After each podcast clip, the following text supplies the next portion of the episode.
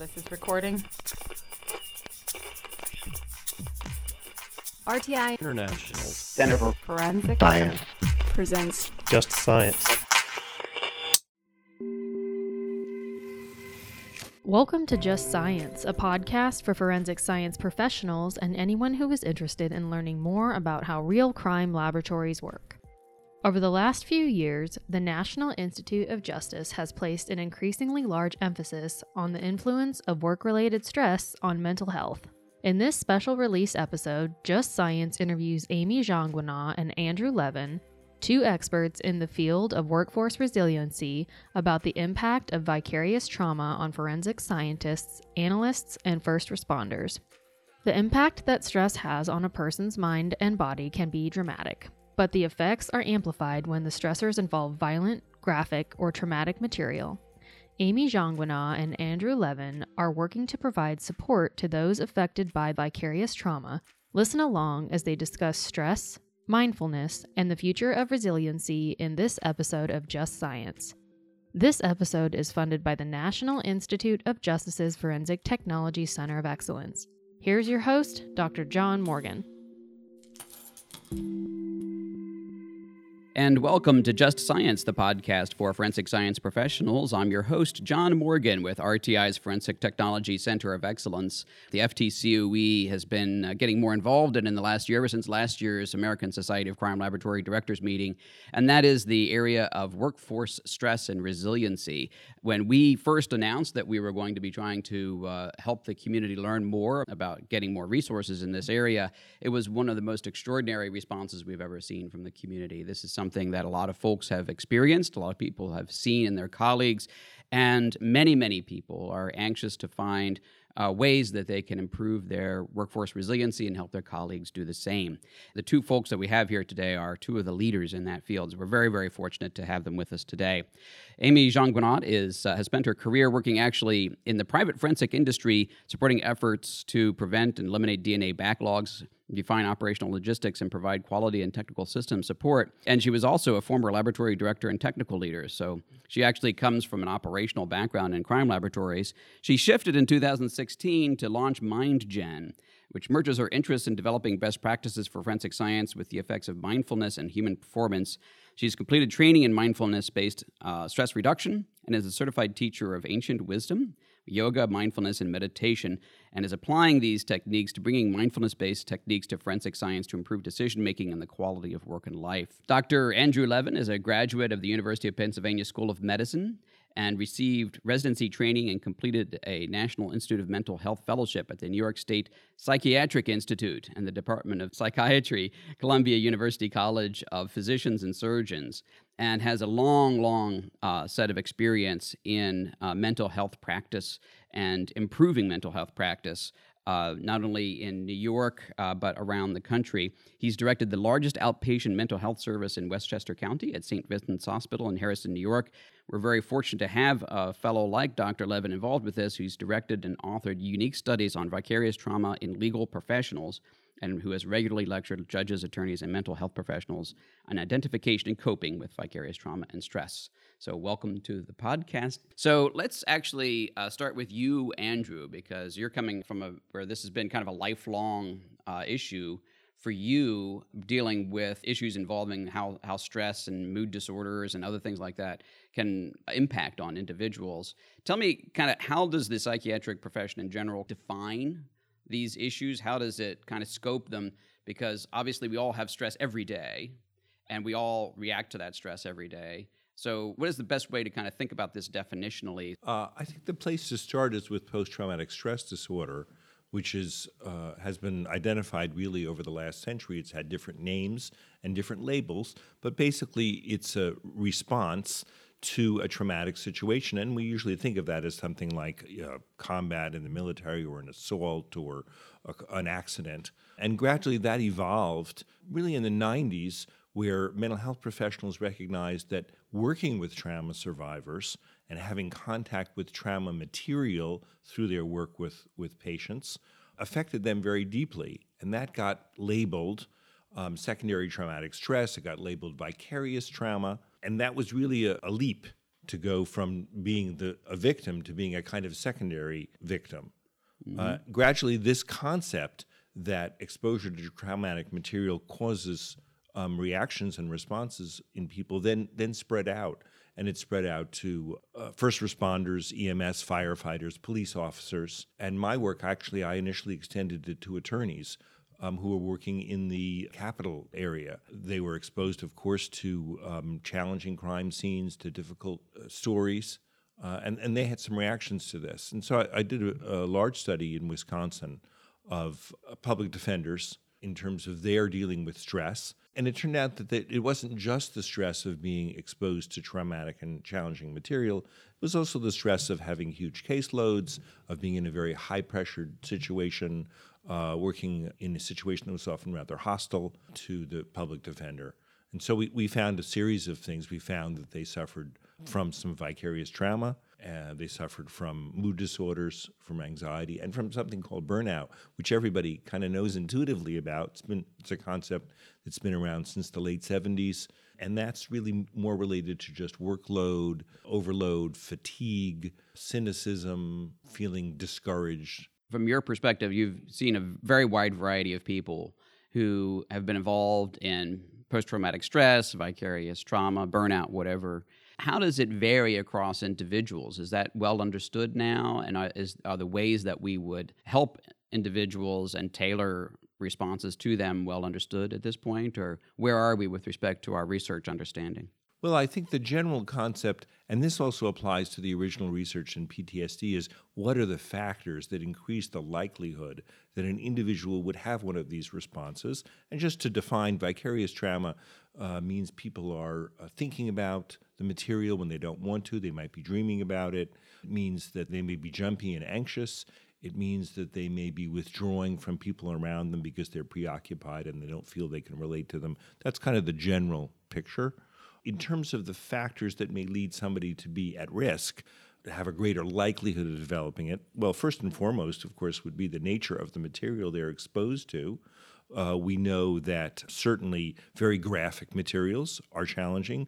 We know that materials that involve children, uh, so individuals who may work in the law enforcement field where there have been crimes against children, or in the such child pornography, uh, you know, sure, yeah. those kinds of materials. So those are those are two two elements of the material itself, mm-hmm. graphic, children.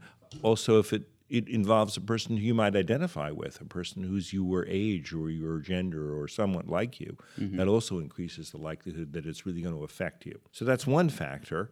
Then the two other factors really are, well, who are you as a person? What's your background? People who have had traumatic personal experiences may be more likely to develop vicarious trauma when exposed to material on the job or in these ways. So that's one possibility. People who've had other coping issues may, may be a little bit more vulnerable. And then the third factor is this whole issue that we, we're trying to work on, which is resiliency, which is in what way can you train and prepare people to manage this material? Interestingly, the military has been working on this in the last few years in terms of training officers and personnel to be more prepared for what they're going to encounter. And then the other other issue is, how do you help them after they encounter this material? Mm-hmm. You know, what do you do to support them? So those are the ways that we think about, well, who's going to be affected and why they might be affected. Interesting. So, Amy, let's turn to you. Tell me about kind of your background in forensic science and how you came to be interested in this particular topic. Yeah, sure. I've been in the criminal justice field for fifteen years now. And lastly, I was in charge of operations of a laboratory. And I would notice in employees when they felt stressed or under pressure that they started to become disengaged, the quality of their work would go down. And I felt sort of personally responsible for the morale of the laboratory. I wanted the employees to thrive. And what were the ways in which that they could do that? In the meantime, I also had my own personal experiences with stress, and I started to become very aware of when I had a stress or pressure reaction or trigger, what did that mean for me? What did that mean for me for my physiology? What did it mean for my mental health? What did it mean for me emotionally? And I would notice that I was getting sick more often. I was feeling very fatigued. I would have brain fog, where I knew that I could come up with a solution to a challenge, but it just seemed more difficult in the moment. Mm-hmm.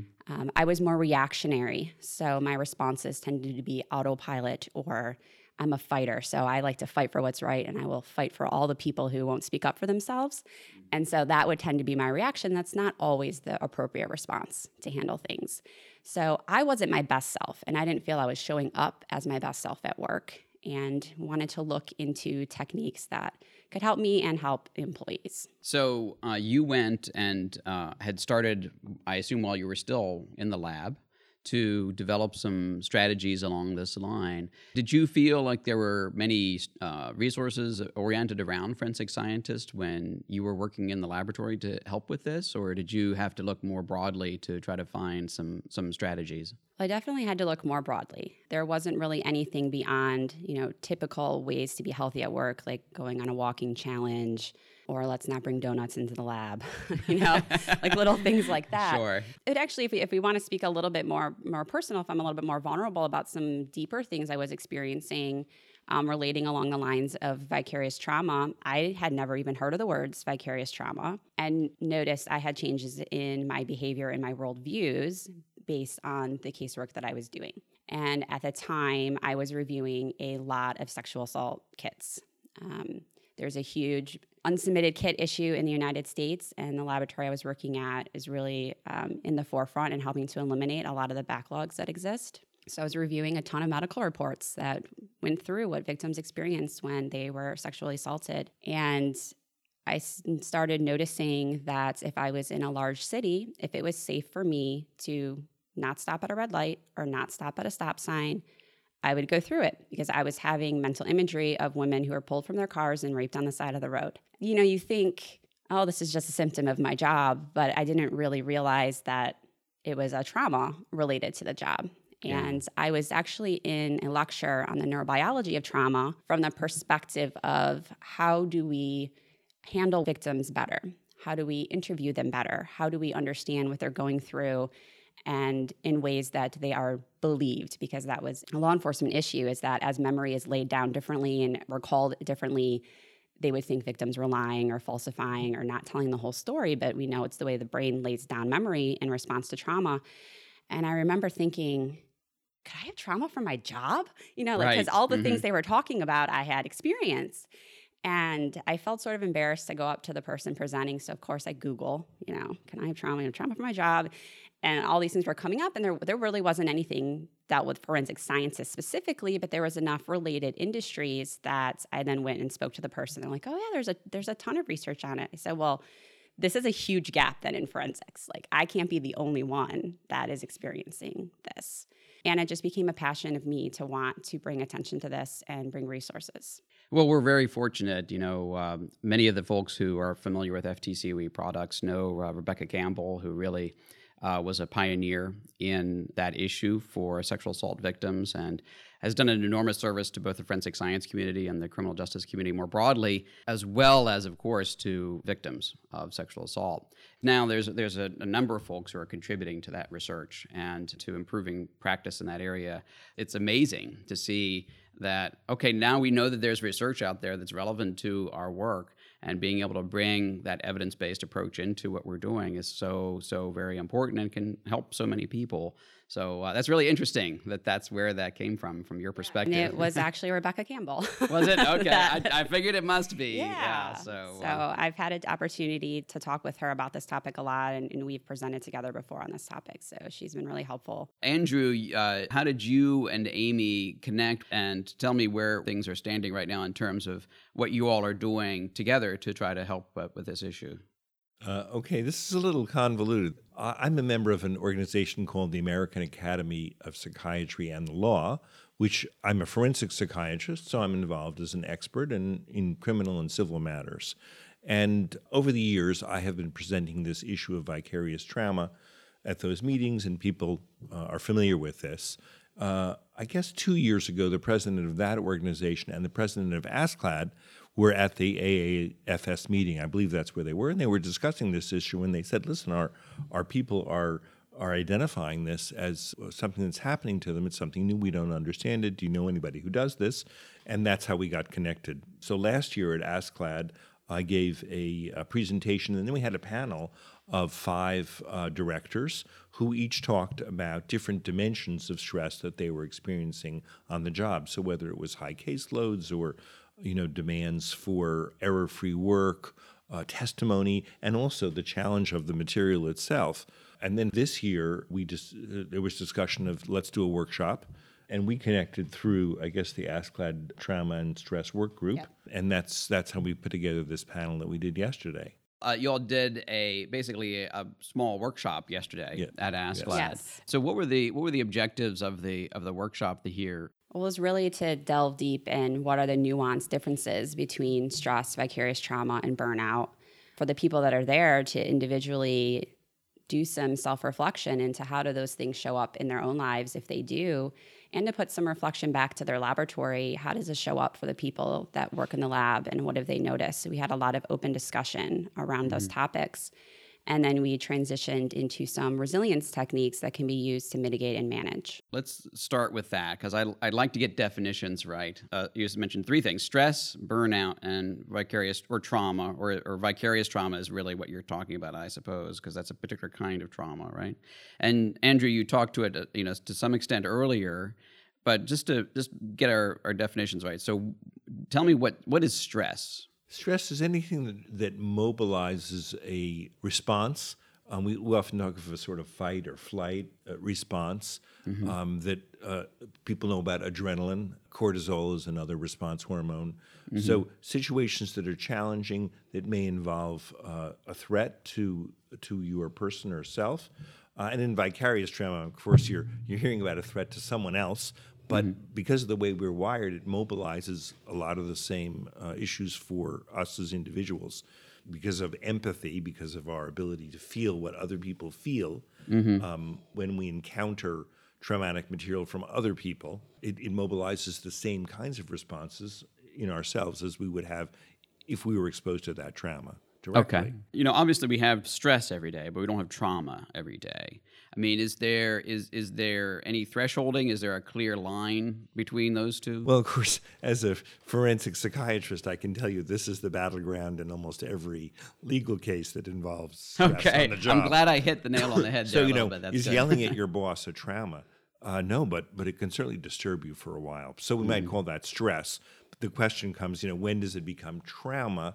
The technical definition is, you know, a threat to your life or limb, or serious life or limb Can threat to someone else. Can it be perceived threat? Yes. Huh? There's there's another dimension, which is the perception of the threat is a key issue in terms of how you respond to it. And that might actually relate to this issue we talked about, training, mm-hmm. which is can you train people to uh, recognize uh, stress and deal with it in a way that's not as intense?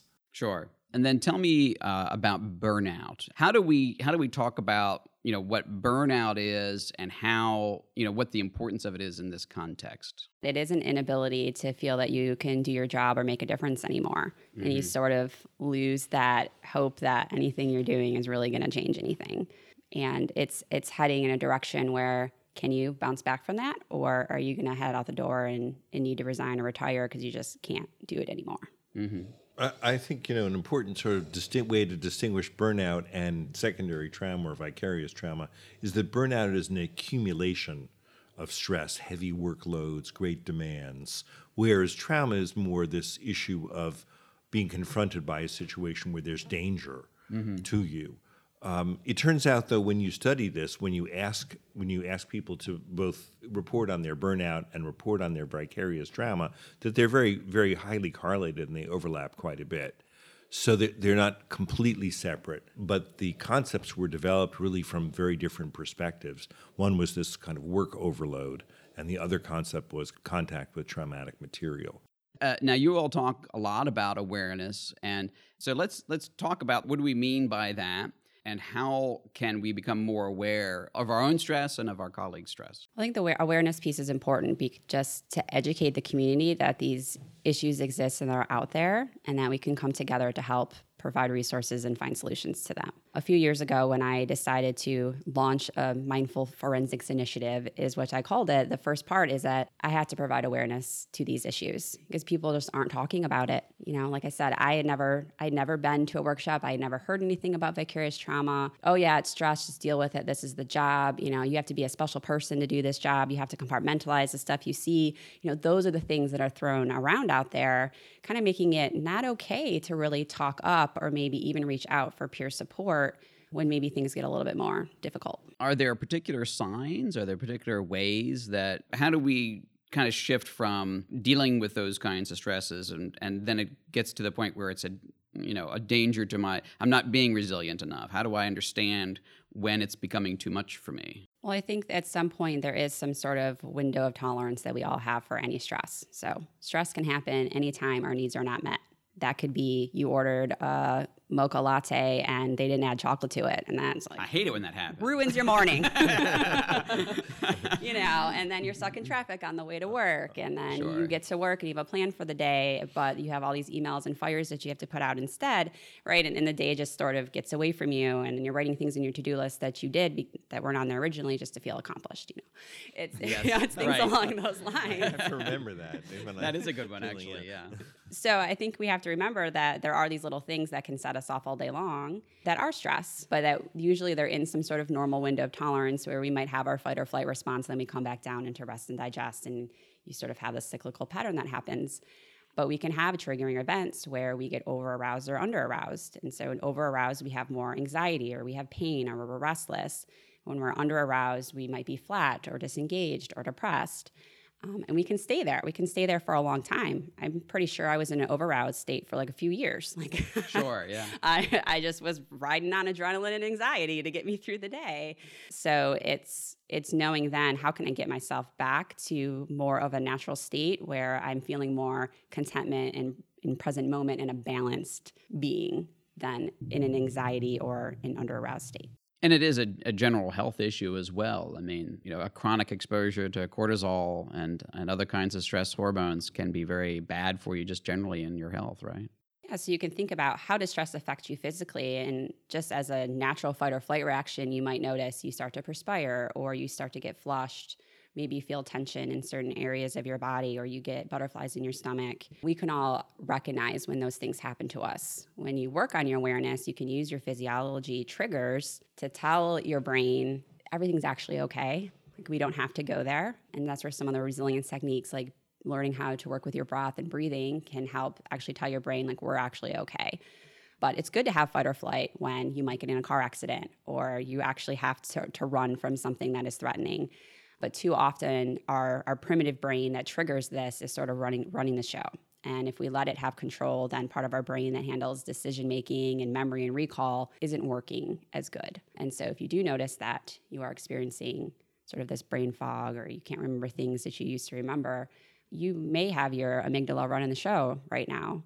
That's interesting. So, Andrew, when you were working with legal professionals, such as you mentioned in capital cases and things of that nature, how did you see, how did you observe the uh, lack of resiliency when that was happening? What are the signs that you generally, or, or the behaviors or manifestations that kind of were red flags from your perspective when somebody was not able to handle the stresses involved? Oh, just to go back to something that, that you said, Amy, that I thought was was really really right on, was this issue of arousal versus numbing.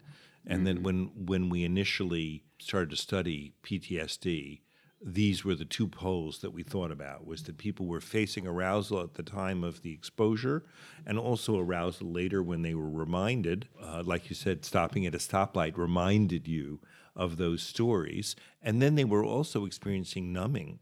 Um, loss of pleasure, loss of interest, withdrawal from people around them, mm-hmm. uh, the blahs, and that those two poles are, especially when after you've had a lot of arousal, and then you start to go through these numbing phases as well.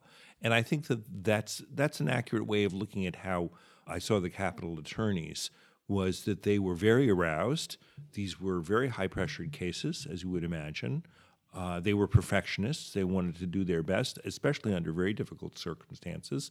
And this caused them to maybe talk a little faster, show some signs of body tension, mm. maybe be a little impatient and irritable in terms of getting things done.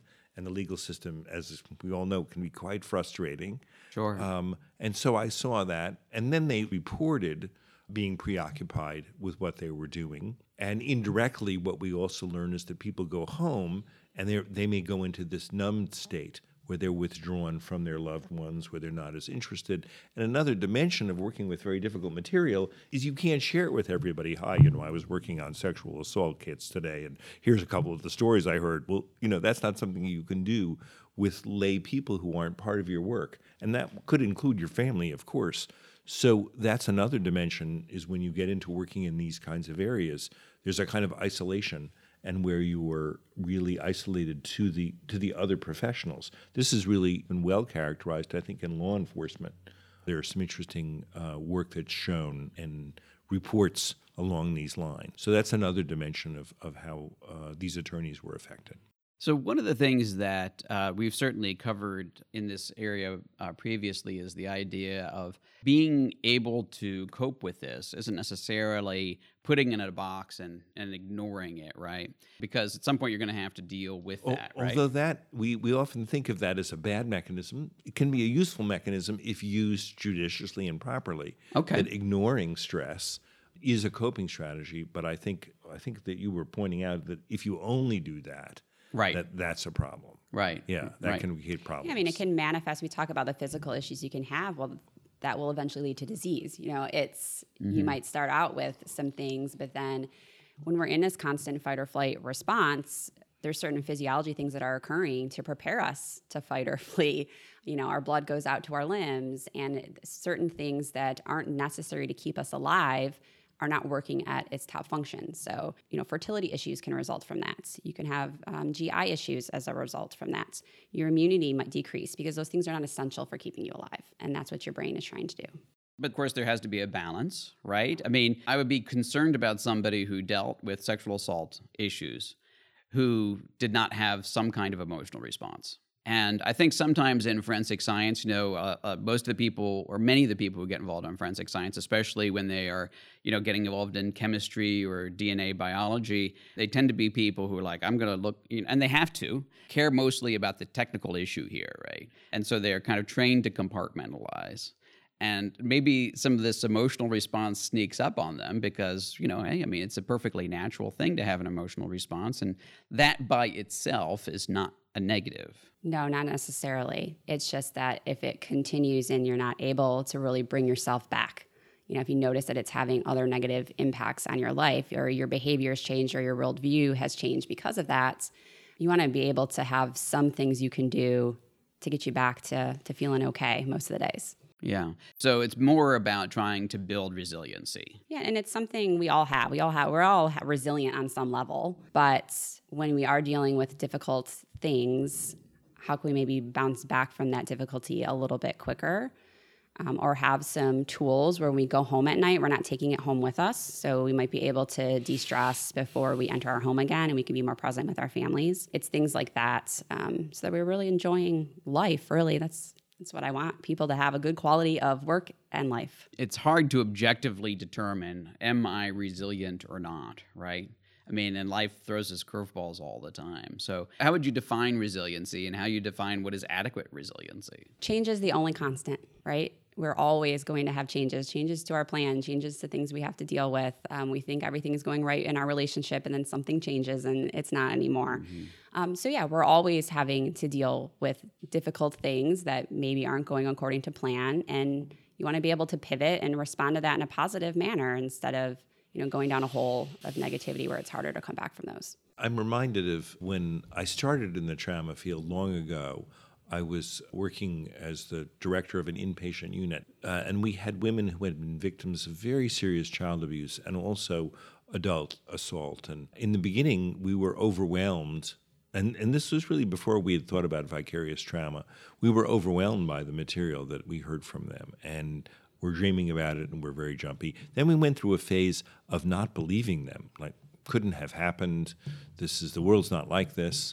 then as we accepted this, then, then we went through a phase of being kind of discouraged. We couldn't do much. We felt very powerless. And then gradually we reached a point where we saw, well, we can make an impact.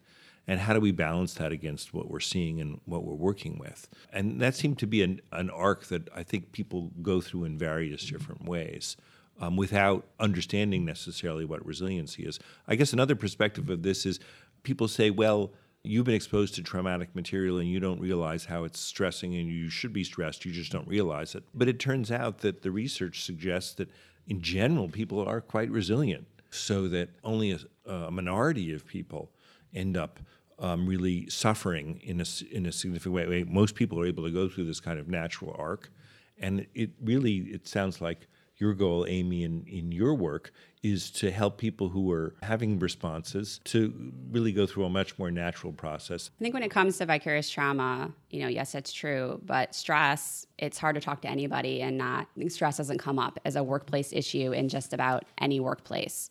It's really, I think in the United States, it's a huge issue. I mean, Gallup that does polls on employee engagement and workplace, they found that seventy percent of employees are, are disengaged because of stress, and that increases productivity. Harvard did a study where they found that businesses were spending thirty billion dollars a year because of lost workdays due to stress. So I think there is a little bit more we can do with maybe the stress level that probably most people do experience on some level, where maybe they're not experiencing yet or at all vicarious trauma. So what coping strategies do you recommend? There are very specific ones that uh, you talked about yesterday. So can you just outline some of the specific ideas? Uh, the one that I, I uh, find most interesting is the restful awareness.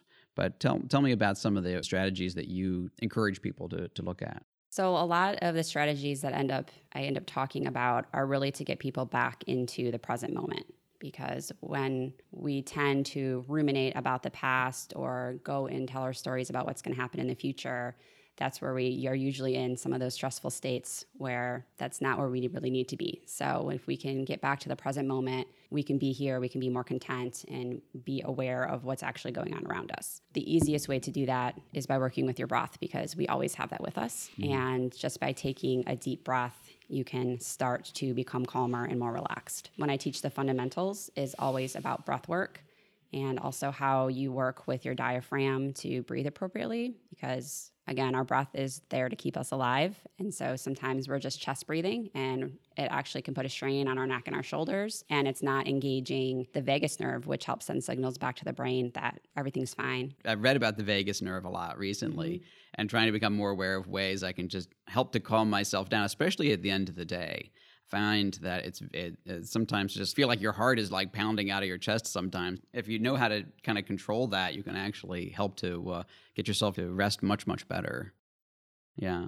Um, and uh, so the another one you talk about is pattern interruption. So tell me what that means. So a pattern interrupt is something that our awareness draws us to, to say we're not focusing on what we want to be focusing on. Um, that awareness piece can be your interruption, and you can go back to your focal point. So if you notice that you are telling yourself stories, which our brain tends to do all the time, and we have an average of sixty thousand thoughts a day, but most of it's just replaying the same things over and over again, or we're not very nice to ourselves, so we're saying negative things in our head, and we're thinking about all the past and ways we maybe should change or say things better or do things different. So a pattern interrupt would be recognizing you're going down that rabbit hole and to tell yourself, I don't need to do this right now, and I'm going to go back to my focus point. If you are practicing on something, your focus point might be going back to breathing. Your focus point might be, I need to go back to sleep. I need to go back to focusing on the job task that I'm doing. Mm-hmm. Um, so it's it's that awareness piece that can create that pattern interrupt for you so that you can go back to focus attention. All those uh, seem like very, very useful pieces of advice.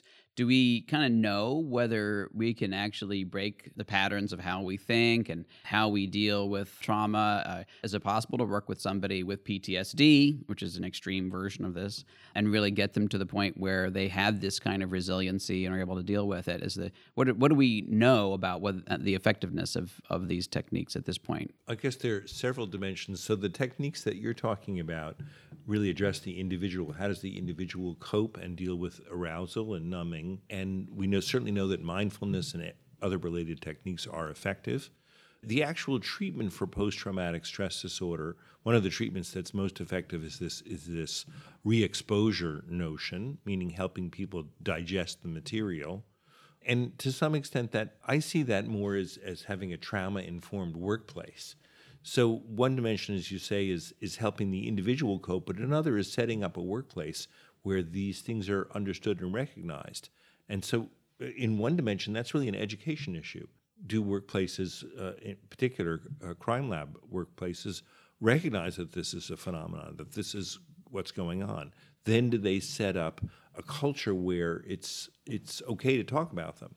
Does it become part of your regular meeting with your supervisor? How are you doing? You had a rough case last week. How is it affecting you? Uh, are there mechanisms for peer support? Uh, law enforcement has done a lot of work on peer support, particularly after um, traumatic incidents like um, you know shootings and death of an officer and those kinds of things. So are there peer supports? Are there times in the day, or does the institution set up places, ways for people to do mindfulness, exercise, yoga, various ways to unwind and decompress? Mm-hmm. Um, and then in the greater sense, and what kind of supports exist even outside, whether that's E A P or whether that's outside uh, treatment, although again, we're talking about a minority there, and I think just these cultural elements really help people at the workplace. Amy, I, I'd like to talk a little bit more broadly here, because we're at a, I think we're at a point in the forensic science community that's really very positive, in the sense that we've recognized this issue. Yes. And we've, st- we've started to talk about it. We've started to tell people, here's some strategies. But I think there's a lot more work to be done. Kind of. So where do you think we are as a community, and where do you th- where do we need to head? And, and how are you kind of trying to help to move the community in the right direction and how it deals with these issues? I think the community is at the very, very beginning stages of even knowing what to do for this. Like I said, it was just a few years ago that I started talking about it, and it, it wasn't a thing. And I had a series of people that said, oh yes, this is so needed, and a series of people that said, you are crazy, that's going to go nowhere. Because that's the way the field always is. That's the way it's always been, you know? Sure, yeah, yeah. It's a stressful job, okay? Get over and it. And to just right? say, in the last couple of years, I mean, the fact that ASCLAD started a working group on this issue, the fact that F T C O E has been drawing attention to it, that there is a Vicarea Traumas tool, Toolkit out there, and not that it's geared towards forensics, but that it's it's on its its path to start being more inclusive. And the fact that some of the uh, N I J grants that have always been geared towards wellness and law enforcement were opened up to forensic scientists this year, like those are all wins in my box. Like I think that that's awesome what's happened in the last couple of years. And people are starting to to look and say, we want wellness programs. Um, how do we do this a lot better? But it's at a reactive stage right now, because we're realizing that there is this issue, and now how do we help people? But I think we need to start moving also in a more proactive stage. And like you said, total holistic look at this systematically. I mean, larger picture, how does the system deal with this? Organizationally, how do we deal with this? How can a person deal with this? Um, all of those levels have to be touched. And it's not just workplace. We need to look at the person as a whole, right? There, um, you mentioned, you know, past traumas or other things going on in your life can very much influence your work, and your work can influence that. So I think there needs to be a more holistic look overall to a person. Mm-hmm. Andrew, do you have advice for the forensic science community and uh, how well, we should well, approach this? Actually, um, at this point, uh, N I J is working on a gap assessment, um, which involves adapting the Vicarious Trauma Organizational Instrument to crime labs, since that instrument was developed for law enforcement and emergency responders. We're in the process of launching a survey of laboratories and also medical examiners using that instrument and also another instrument to kind of gauge individual responses, see how they may be related. And so we're hoping that we'll then have some more advice for the forensic community about what the issues are and, and, and what kinds of interventions might be helpful. So we're, we're in the middle of doing that, and as you mentioned, um, there's also a, a grant now effort to fund more studies of this type. This has been a really great conversation. There's been a lot of resources that we've talked about here today. We're going to be linking to things like the Vicarious Trauma Toolkit uh, information that is out there uh, off of the podcast page, and to some of the other resources that both the F T C O E and others have developed for the community, so that uh, you all can kind of get to the next level of understanding on, on this issue. But Uh, let me please thank Amy Jeanguenat and Andrew Levin for being on Just Science Day. Thank you all very much for sharing with us. Yeah, thanks for having. Thank you. And thank you out there in the audience for listening in and downloading Just Science. Please tell your friends and colleagues about Just Science and all the resources of the Forensic Technology Center of Excellence around not only technology transition, but just improving the practice and professionalism of the forensic science community. Appreciate you tuning in today. Thank you for tuning in to this special release episode of Just Science. Please visit the F T C O E website to view other related content, including vicarious trauma webinar series and reports. Keep your eyes and ears open for our next season, Improving the System, releasing early next year. Opinions or points of views expressed in this podcast represent a consensus of the authors and do not necessarily represent the official position or policies of its funding.